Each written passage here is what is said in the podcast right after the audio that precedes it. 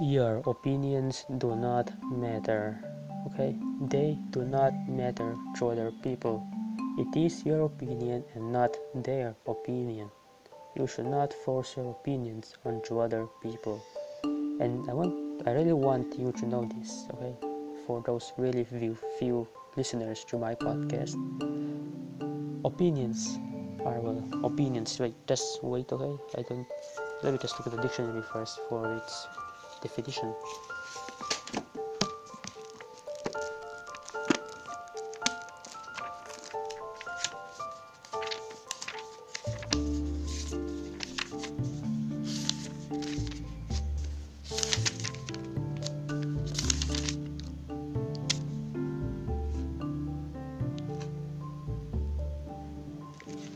Okay, um, an opinion is a thought or belief about something or someone.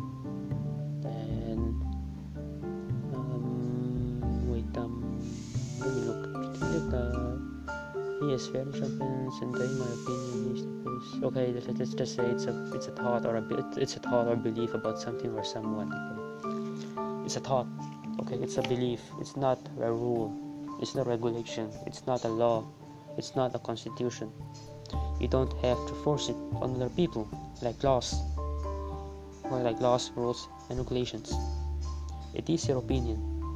Okay? It only matters to you, not to other people.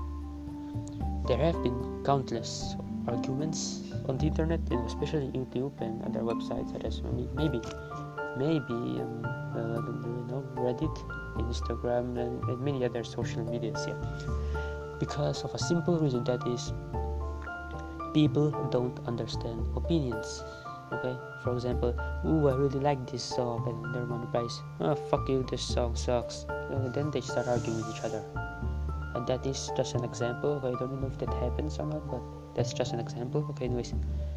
Don't force your opinions onto others okay? Like i said it's a thought or a belief of something. So don't let it ruin education either. Oh sorry about that. Way of or that manner of speaking anyways. If you're a teacher okay don't let your opinions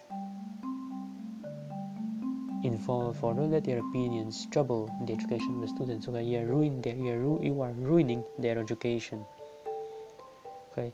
If you input your opinions onto something like for example you're a science teacher and you're teaching your students about the theory of evolution and in your personal opinion you don't really believe that it's that, that, that the theory of evolution is real. So you tell your students that and your students in the future will also believe that the theory of evolution is fake know and that can go on and they will spread that to their friends teacher to their friends sons grandsons and such and that is not a good thing okay so to sum it all up your opinions don't matter to other people and only matter to yourself. Thank you.